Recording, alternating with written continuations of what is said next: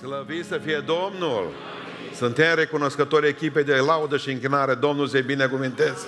Suntem recunoscători oamenilor de ordine, suntem recunoscători păstorilor și slujitorilor bisericii acestea, suntem recunoscători echipei Cireșarii TV, celor care transmit slujba aceasta și surorilor noastre de la școala duminicală, pentru că fac o treabă extraordinară ca noi să putem face aici o lucrare frumoasă înaintea Domnului. Domnul să binecuvânteze toți slujitorii bisericii noastre. Amin. Deschidem cuvântul Domnului în această seară în Cartea Doi Regi, Doi Împărați, capitolul 7 de unde vom citi de la versetul 3. 2 Regi, 2 Împărați, capitolul 7, de la versetul 3. La intrarea porții erau patru leproși, care au zis unul către altul, la ce să ședem aici până vom muri? Dacă ne vom gândi să intrăm în cetate, în cetate e foamete și vom muri. Și dacă vom sta aici, de asemenea vom muri.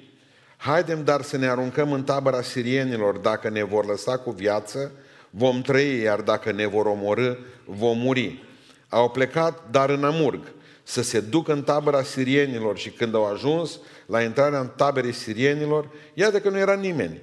Domnul făcuse să se audă în tabăra sirienilor o vuie de care și o vuie de cai, vuietul unei mari oștiri și ziseseră unul către altul, împăratul lui Israel a tocmit împotriva noastră pe împărații hitiților și împărații egiptenilor ca să vină să lupte împotriva noastră și s-au sculat și au luat-o la fugă în Amurg.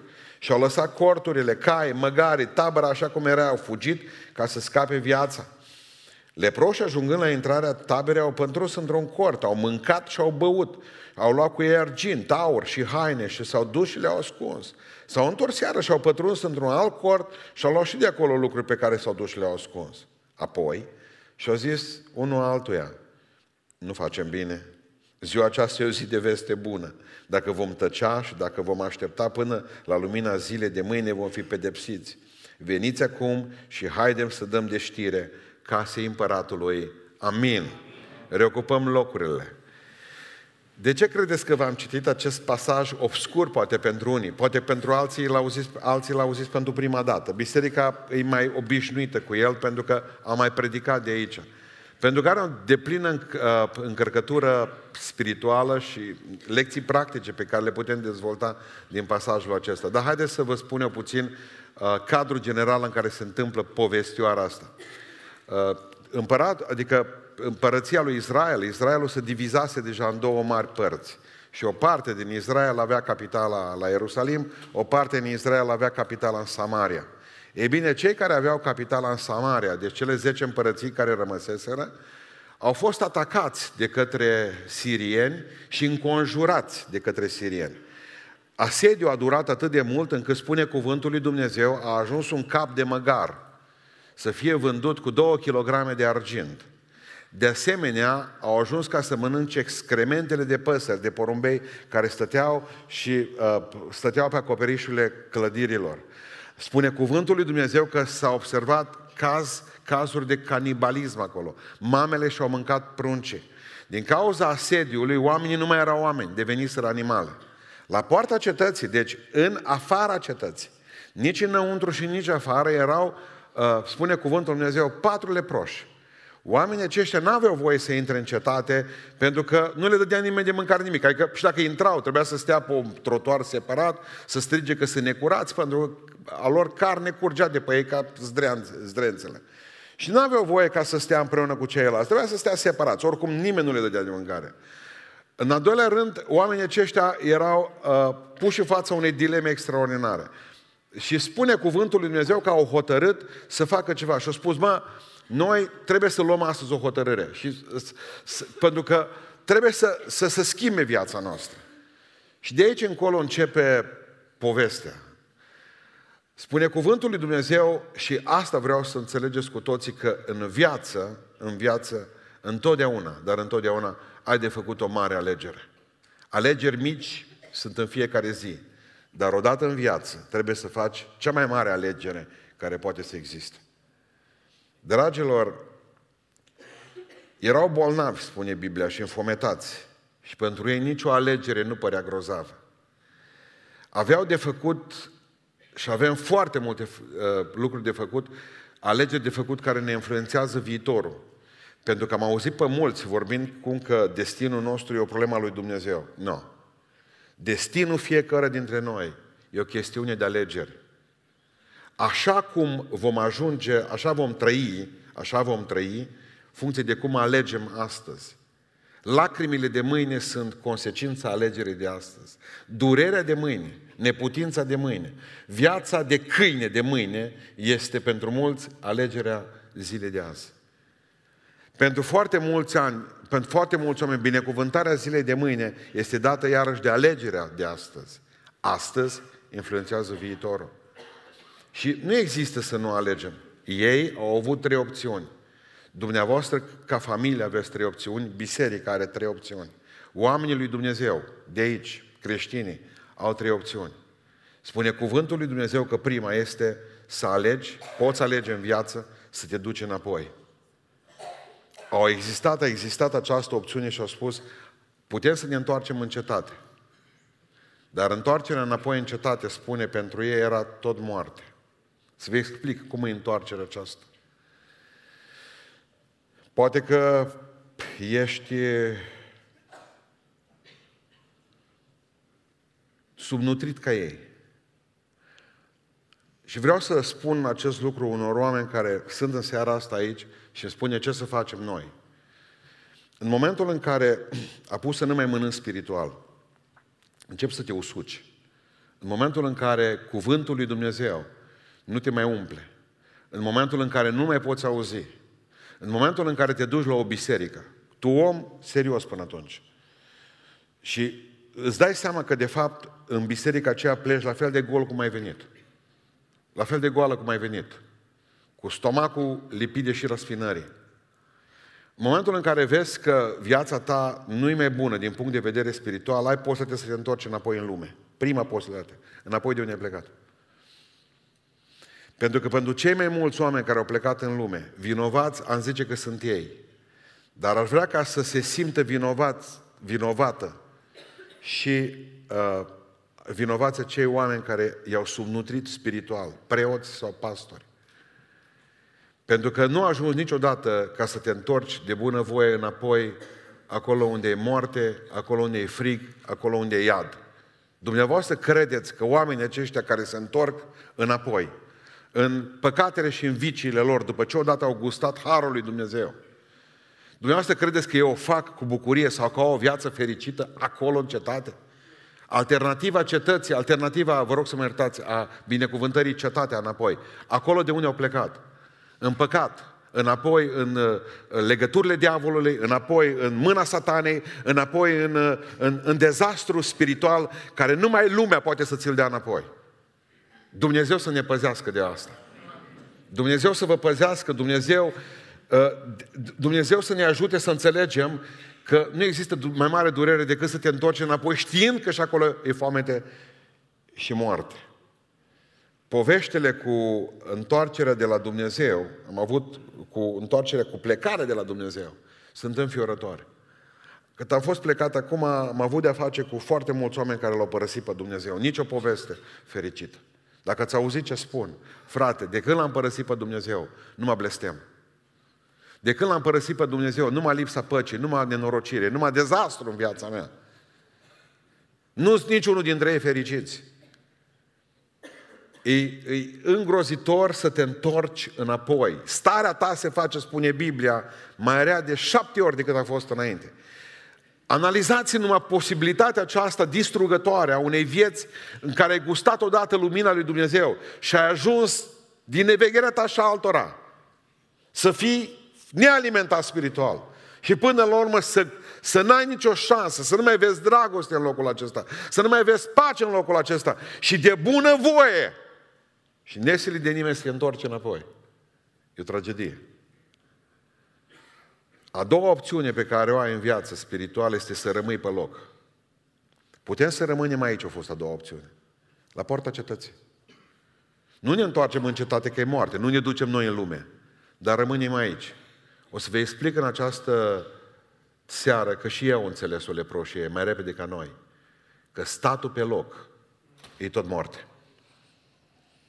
Încă o dată, statul pe loc e tot moarte. O să vedeți ce vreau să vă spun imediat. Poate că ești bea bun, moral. N-am spart casa nimănui, n-am făcut rău la nimeni, familia mea a fost o familie de oameni buni. Un pocăi din ăsta liniștit de duminică în biserică ortodoxă sau în biserica pentecostală sau la baptiști sau la catolici. De 2000 de ani o biserică trebuia să se reformeze în România, nu a făcut-o. De 100 de ani o biserică baptistă trebuia să se reformeze în România. Creștinii după Evanghelie trebuiau să se reformeze. Pentecostalii să se reformeze și nu au făcut-o. Când știu crescătorii de biserică că orice biserică are o durată de viață de 70 de ani aproximativ, orice biserică, orice organizație, cult sau biserică, oamenii aceștia trebuiau reformați, care de 2000 de ani să laudă cu biserica lor, cel puțin de 25 de ori până acum. N-au făcut-o. O generație care vine și care sunt copiii mei și copiii tăi nu mai înțeleg nimic din biserică. Nu se mai duc nici bătuți, pentru că noi am plecat din cauza părinților în biserică. Noi, bă, o zis tata, bă, sar cu picioarele pe tine. Te fac suc de roșii. Și noi, din respect pentru ei, din respect pentru părinții noștri, din frică de palma tatălui nostru, noi am venit în casă Lui Dumnezeu. Copiii noștri nu mai au frică de noi, nici de Dumnezeu și nici de noi. Nu o să mai vină. Și știți de ce? Pentru că unul dintre lucrurile cele mai cumplite care se petrec astăzi este irelevanța bisericii în lumea de afară. Nu mai ținem pasul. Aceleași lucruri din urmă cu 2000 de ani, aceleași obiceiuri, aceleași lucruri plictisitoare, aceleași litanii, aceleași liturghii, aceleași predici fără cap și coadă și omorâm o generație întreagă. Rămânem pe loc. Am evoluat în viață. Ne-am cumpărat mașini, bătrânii noștri cu telefonul mobil, amule trebuie cu touchscreen. Ei evoluează. Numai la biserică nu. Numai la biserică. Nu schimbăm nimic. Au calculatoare, știu să cumpere de pe internet, dar la biserică nu schimbă nimeni nimic. Aceleași lucruri vechi, aceleași lucruri perimate, aceiași oameni subnutriți care pleacă înapoi, aceeași lipsă de pace în suflet, pentru că de fapt noi păstrăm ce păstrați? La poarta cetății să moare ca în cetate. Pentru că cine nu pedalează la bicicletă, l-au picat de pe ea. Dragilor, a nu face nimic e o alegere în sine. Aleg să nu fac nimic. Deja ai ales. Deja ai ales să nu faci nimic. Ne-am mulțumit că ne-am botezat, ne-am mulțumit că am fost cândva botezați cu Duhul Sfânt, citim Biblia în fiecare zi, venim duminica la biserică și nu bem. Știți ce se numește asta? Stat pe loc. Când fiecare dintre voi știți, simțiți în interiorul vostru că puteți merge spre Dumnezeu mai aproape, mai mult. Că trebuie ca să vă duceți pe alte piscuri, să notați în alte oceane, tot mai aproape de Dumnezeu, să găsiți noi teritorii. Știați că biserica nu are voie, cum nu are voie o familie, cum nu are voie o societate să se oprească. Trebuie să meargă, trebuie să evolueze. Lumea aceasta, și vorbesc de lumea în sensul bun, se bazează pe evoluție, pe faptul că trebuie să se ducă, să mai facem un pas, să mai descoperim ceva. O, dragilor, sunt atât de mulți oameni atât de leneși să facă o schimbare în viața lor. Nu să pocăiesc oamenii pentru că le lene de schimbare. M-am dus într-o zi la un prieten meu, mă mușcă la tot. Să uita la paprika la televizor. Normal că, bă, ce să-l apucă pe ăsta? Vrea să fie bucătar. Meargă cu măsa la concurs. Și stătea acolo în fotoliu. Zic, îți place ce vezi? Nu. Dar zic, de ce te uiți la chestia asta cu mâncare la televizor? Dar Miliani să măr după telecomandă, zice. Sunt vreo patru metri de telecomandă până te duci, până vii, până te ridici din fotoliu. Caloriile țipă. De ce ai schimbat ceva în viața ta? De ce ai schimbat? De ce te duci pe un teritoriu nou, când atât ori învățat să stai în șura vieții? De ce ai putea descoperi că într-un loc e o binecuvântare? Stai acolo că și-ai tăiat, stat și și murit în șura aia, în anexa aceea. Stați acolo cu toate, obiceiuri și tradiții. Putrezește lumea cu noi. Nu reușim să ne mișcăm, nu reușim să facem un pas spre Dumnezeu, pentru că ne simțim bine, de fapt. Graș, ne simțim bine. Aici așa cum suntem. Dar asta înseamnă moarte. Rămânând aici, au spus leproșii, rămânând aici, Vom, vom, vom muri. Prea blazați ca să mai dorim o schimbare și atunci criticăm totul. Deci prima posibilitate a vieții unui om este să se întoarcă înapoi în lume, vorbesc spiritual. A doua este să rămână pe loc. Tot moartea înseamnă și asta. Și ar mai fi o posibilitate. Poți alege să riști și sunt foarte atent la cuvânt. Puteți alege să riscați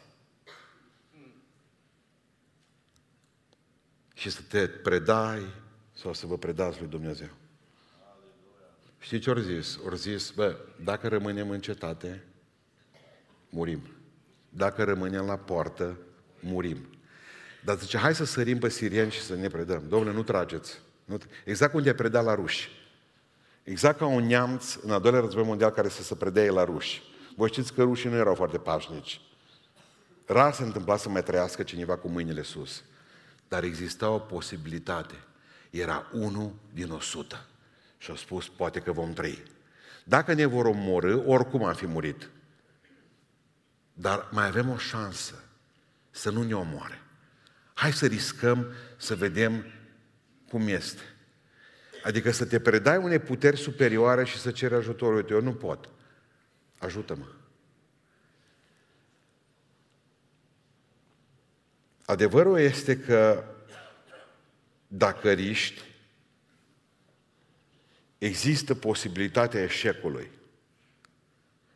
N-am predicat-o niciodată și n-aș fi predicat-o nici astăzi dacă la ora 3 nu m-ar fi sunat o soră de-a noastră plângând, pe care n-am lăsat-o să termine povestea, că a fost prea dureroasă.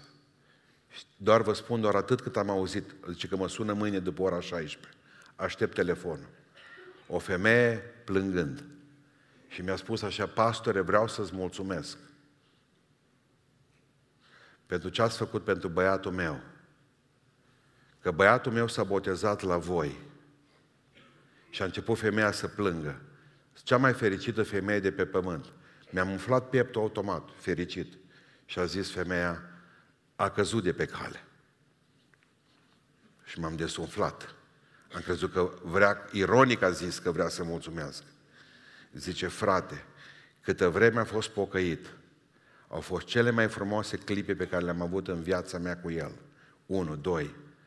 Nevegherea lui, zice, pe cale, nu atribuim nici lui Dumnezeu, nici mie și nici lui. Vreau doar să știți un lucru. Cred că Dumnezeu îl va aduce înapoi. Dacă n-ar fi făcut pasul acela riscând, n-aș fi avut beatul pe care l-am acum. E schimbată eu, e schimbat el 100% că povestea se va sfârși bine. Și zice, o să-ți povestesc cum a evoluat povestea. Mâine, o zis că m-a sunat la patru. Eu nu vă pot promite, n-am cum să vă promit, că riscul vostru de astăzi, riscul vostru de astăzi, nu e asumat. Ba da, există posibilitatea când sari în tabăra dușmană, când vrei să-L cauți pe Dumnezeu, când vrei să fii binecuvântat de Domnul, există riscul eșecului. Dar față de oamenii care stau aici și nu încearcă nimic, voi sunteți binecuvântați astăzi. Ei nu o să știe ce e eșecul, dar nu o să știe nici ce e cerul. Mulți dintre ei, pentru că știți de ce? N-au încercat. N-au încercat. Mi-e frică, zice, să mă pocăiesc că nu o să pot ținea. Stai liniștit. Tu n-ai de unde să fii măreț. Le povesteam prietenilor mei, eram pe gheață. Marea noastră problemă era când eram copii, mă, ține-ne oare? Ce gloșu, glorios eram. Niciunul dintre noi nu sta pe mal. Am mers, am mers să încercăm. Până, cu palton, cu tot, până în gât. Gândiți-vă că erau minus 18 grade, nu ne-au ținut gheața acasă, dacă ne vedeau, ne rupeau picioarele, era clar că n-aveai după ce să te duci. Ne uitam unul la altul. Dar am încercat. Față de cocostări care și deau pe mal, eram victorioși. N-aveți de unde să știți că vă, dacă vă ține gheața asta. E un risc pe care vi-l asumați. Dar e un risc extraordinar și sunteți cei mai frumoși oameni. Pentru că nu știți ce se va întâmpla dincolo. Nu știți câte ispite și cât de tare va lovi satana pe voi. Nu știți dacă veți putea trece de zidul acesta până veți ajunge în Harul lui Dumnezeu, dar știu un singur lucru, că alegerea de astăzi e mai frumoasă decât nealegerea lor. Dragilor, adevărata credință întotdeauna implică un risc. Și nu există lucru mai frumos decât să-ți dai seama că trebuie să te predai lui Dumnezeu. Să spui lui Dumnezeu, Doamne, uite, vreau ca să, să mă duc spre Tine, indiferent ce consecințe, indiferent ce probleme vin peste mine, eu risc cu Tine astăzi. Eu risc pentru împărăția Ta. Eu mă scol din, din, din ciorba asta reîncălzită a vieții de până acum și vreau să fac un pas prin credință. Vreau să pun piciorul pe apă. Vreau să văd dacă poate ține valul. Că până nu pășești nu știi. Nu știu, vorbim de predat. Cel, sunt oameni care e greu cu ei, ani de zile, pentru să vorbești cu ei despre Dumnezeu, să lasă greu. Sunt război de 100 de ani, dar nu asta ați auzit că au fost război și de 100 de ore. Atunci când au invadat pe irachieni, pe cuveiteni irachieni, când au venit americani, 100 de ore ținut războiul ăla. A, da, este un război de 38 de minute. Atât o ținut. Într-o zi, 1892, sultanul Zanzibarului hotărăște să declare război Marii Britanii. Beat o fi fost? Nu știu, habar n-am. Deci, el a hotărât să dea decret de război țara lui, Zanzibar, ați auzit Zanzibar. Știți cât sunt țare acolo, când mingile de ping-pong. Bun, o hotărât el, nu știu unde era, într-un copac, o hotărât, ne batem cu Marea Britanie. Au venit engleză și și-au așezat toată flota de război, niște tunuri cât mine, le-au pus așa pe capitală și au început să îi... În 38 de minute o semnat tratatul de pace. Iertați-ne pentru prostia asta. Deci, sunt oameni care spun lui Dumnezeu, Doamne, acum, în clipa aceasta, și vreau să mă credeți că oamenii aceștia care au 38 de minute până când le spune Dumnezeu, cam atâta cât ține predica și închinarea de multe ori, care vin și spun lui Dumnezeu, Doamne, eu vreau să fiu copilul Tău. E un risc asumat, dar e o predare frumoasă. E un risc asumat, dar o predare frumoasă. Ce învățăm de aici? Din toată întâmplarea asta, pentru că vreau să mă apropiu de încheiere. Dumnezeu vrea un singur lucru de la tine – tot! Asta e singurul lucru pe care îl vrea Dumnezeu de la tine. Tot. Zice, dacă va fi să murim, vom muri. Ne arugăm cu tot ce avem în tabăra sirienilor. Și poate vom găsi binecuvântarea lui Dumnezeu acolo. Zice în Romani, sufletul, știți ce ușor de dat e sufletul lui Dumnezeu? Extraordinar. Cel mai greu este să-i dai trupul. Trupul îi plin de pofte. Sufletul zice, du-te în față, trupul zice, stai jos. Și acolo sunt toate peste noi. Și carnea care strigă și poftește împotriva Duhului, și Duhul care se luptă împotriva cărnii, și numai n-am vrea să dăm până la urmă carnea asta. Ultimul lucru din viața noastră pe care ar trebui să-l dăm care, pe care putem să-l dăm ei trupul. În Roman 12 cu 1 zice, vă îndemn, fraților, pentru îndurarele Dumnezeu să aduceți trupurile voastre. De ce nu a zis Pavel ca să vă aduce sufletele și uh, Duhul la Dumnezeu? De ce? Pentru că ales adus e cel mai ușor. Trupul e cel mai greu de adus. Cum v-aș putea să vă explic mai bine? Dumnezeu vrea de la noi totul sau nimic. Dacă ne uităm în lumea asta a mușchilor, Uh,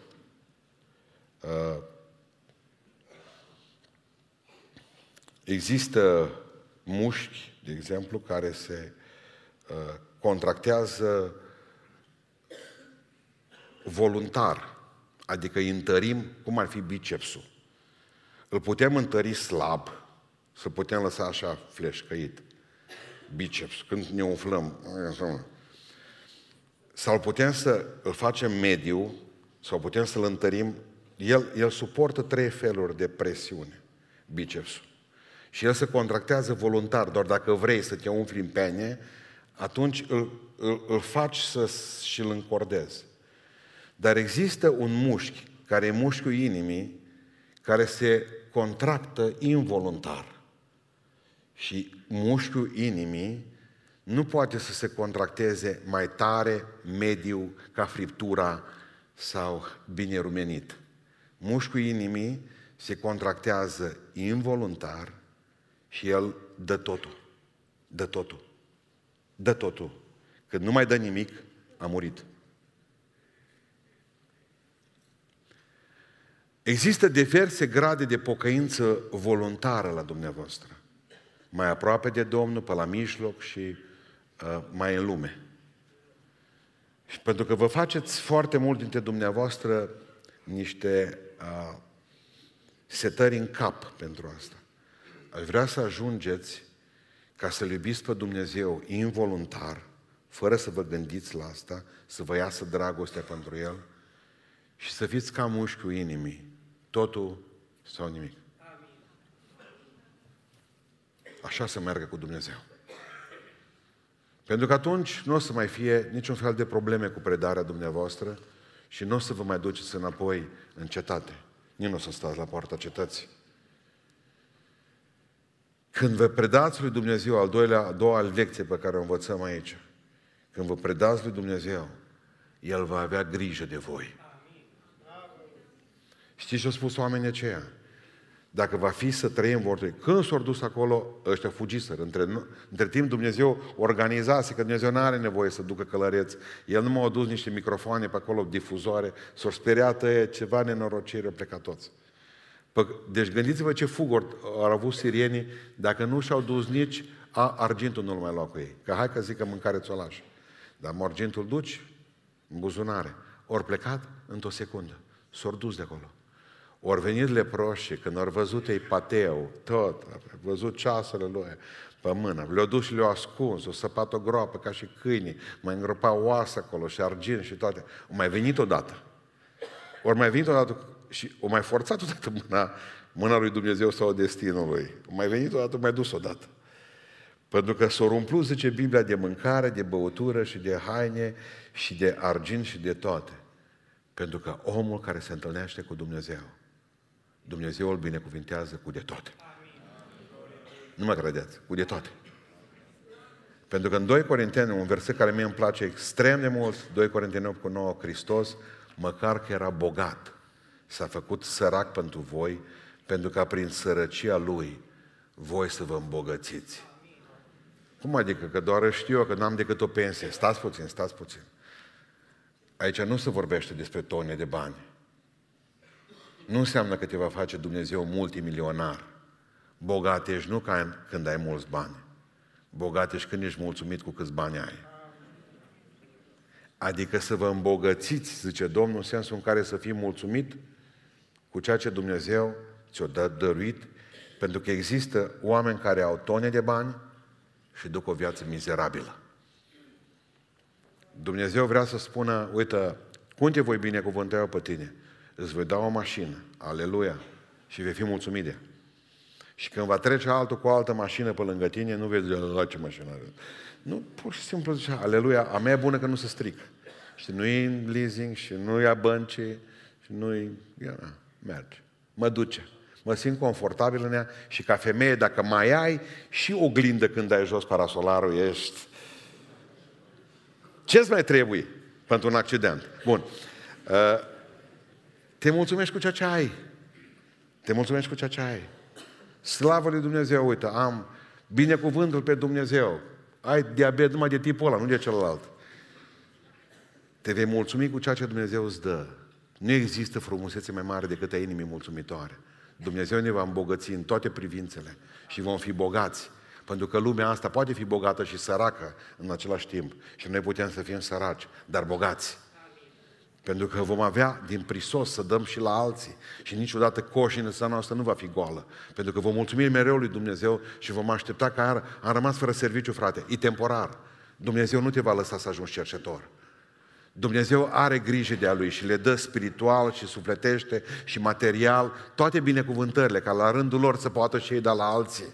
Sunt atât de fericit în Efeseni 3 cu 20, așa încheie Pavel până la urmă o carte, zice, și acelui care prin puterea care lucrează noi poate să facă nespus mai mult decât credem sau gândim. Dumnezeu îți poate da mai mult decât crezi, mai mult decât gândești. Și Dumnezeu te poate umple din belșug, de toate, pentru că Dumnezeu atunci când deschide porțile cerului, Dumnezeu binecuvintează oamenii săi. Am citit că tot m-am documentat eu cu mușchi acum, dar încă tot n-am priceput chiar bine care sunt bice și ăștia de aici sau ei de acolo, dar nu, nici nu mai ai avut timp uh, azi noapte. Povestea e cu tendon. De ce l-a lovit Dumnezeu pe Iacov? Că n-am înțeles eu. De Iacov s-a dus, zice, l-a lovit la copsă. Am citit un lucru interesant, că tendonul acela de la copsă e cel mai puternic uh, organ din trupul omenesc.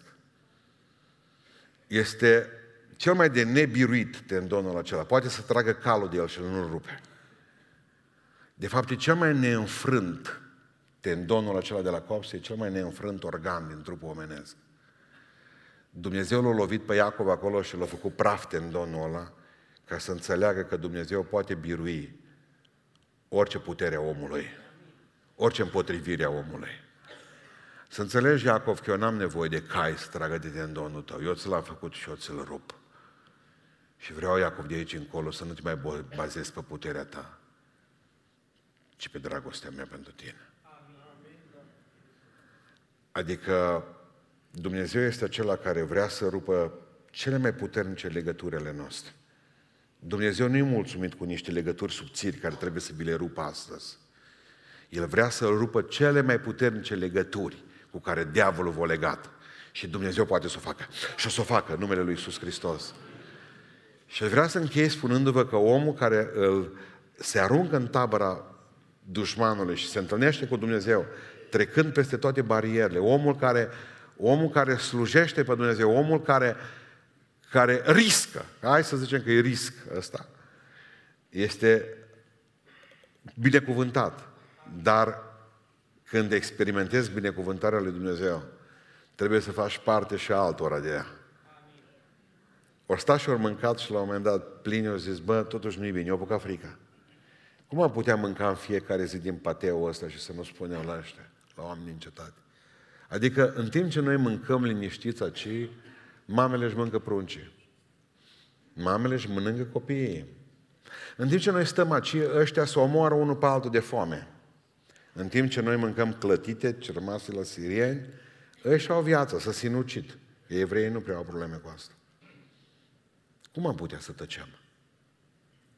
Chiar așa, cum ar putea să tacă biserica? Pentru că ziua asta, zice Biblia, e o zi de veste bună. Eu nu cred că putem păstra pentru noi ceea ce am descoperit. Nici într-un caz. Sunteți obligați, voi care ați fost flămânzi odată, să spuneți altor flămânzi pe care îți veți întâlni că Dumnezeu nostru e Dumnezeu Harului, Dumnezeu belșugului. Cei mai buni evangeliști pe care biserica noastră i-au avut în ultimii cinci ani au fost cei botezați. Vă rog în numele Lui Iisus Hristos, nu vă închideți gura. Pentru că voi sunteți deja o priveliște pentru oameni. Vă văd mulți. Și, pe care, și care vreți voi să vă vadă și care nu vreți să vă vadă. E, vă văd. Și vreau să pricepeți că aveți o obligație să spuneți și altora despre dragostea lui Isus Hristos. În Ieremia, în capitolul 20, versetul 9, spune Ieremia, dacă zic, nu voi mai pomeni de Domnul, că se poate întâmpla să zici, nu mai vorbești de Domnul, și nu voi mai vorbi în numele Lui, iată că în inima mea, dacă în mintea mea ar zice, nu mai vorbesc de Domnul, iată că în inima mea, zice Ieremia, e un foc mistuitor, închis în oasele mele ca să-l opresc, nu pot.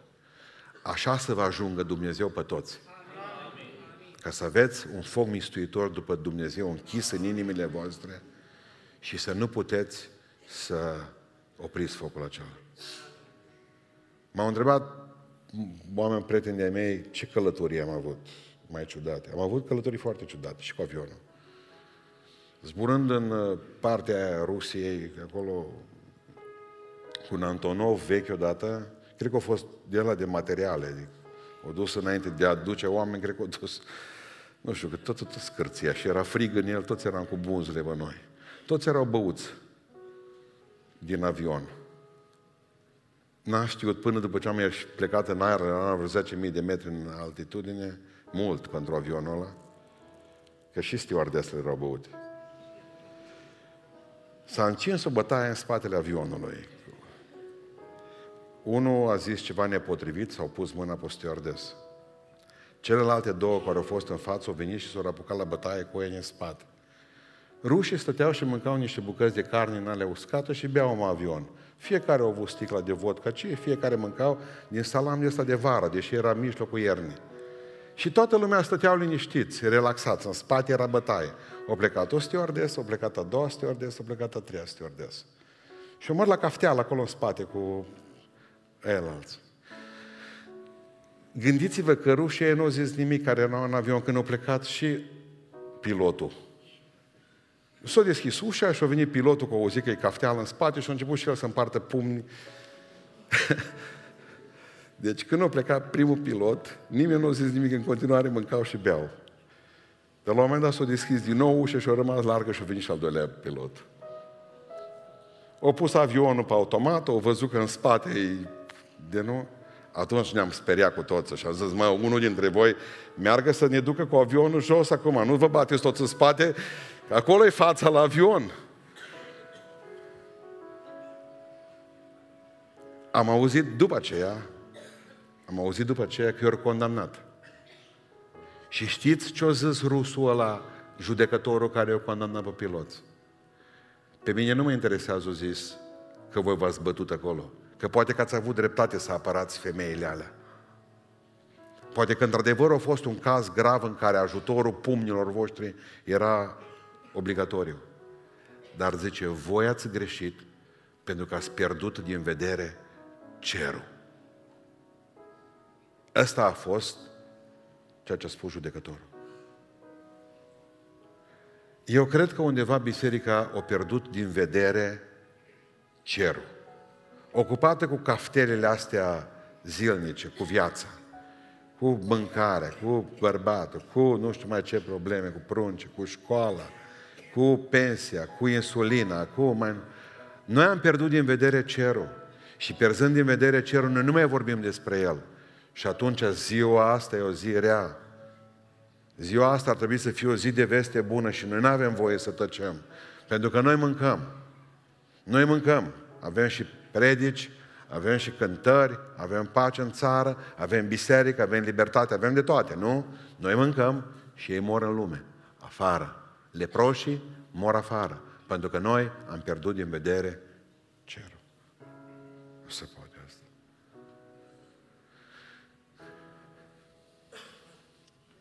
Eu știu că nu toate drumurile duc la Roma. Nu, nici vorbă. Au crezut italienii asta. Dar uite-te că în ultimul timp nu mai duc drumurile la Roma.